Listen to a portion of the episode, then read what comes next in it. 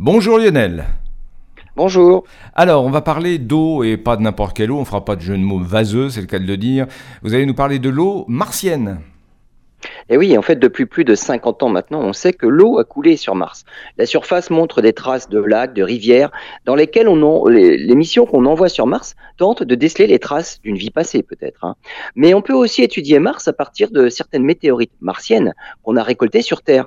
Les analyses du chrome notamment et de certains de ces isotopes indiquent que la majeure partie de l'eau sur Mars provient de météorites de type chondrite riches en carbone qui viennent du système solaire externe. Elles ont apporté suffisamment d'eau pour couvrir toute la surface de Mars, un océan de 300 mètres de profondeur.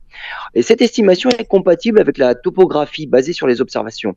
Et mieux encore, selon les chercheurs, en comparant ce qu'on commence à comprendre de Mars et ce qu'on sait de la Terre, ils concluent que l'eau et les matières organiques ont été livrées à la Terre et à Mars par des astéroïdes du type chondrite carboné, de la même manière tout au début de leur histoire, de leur formation.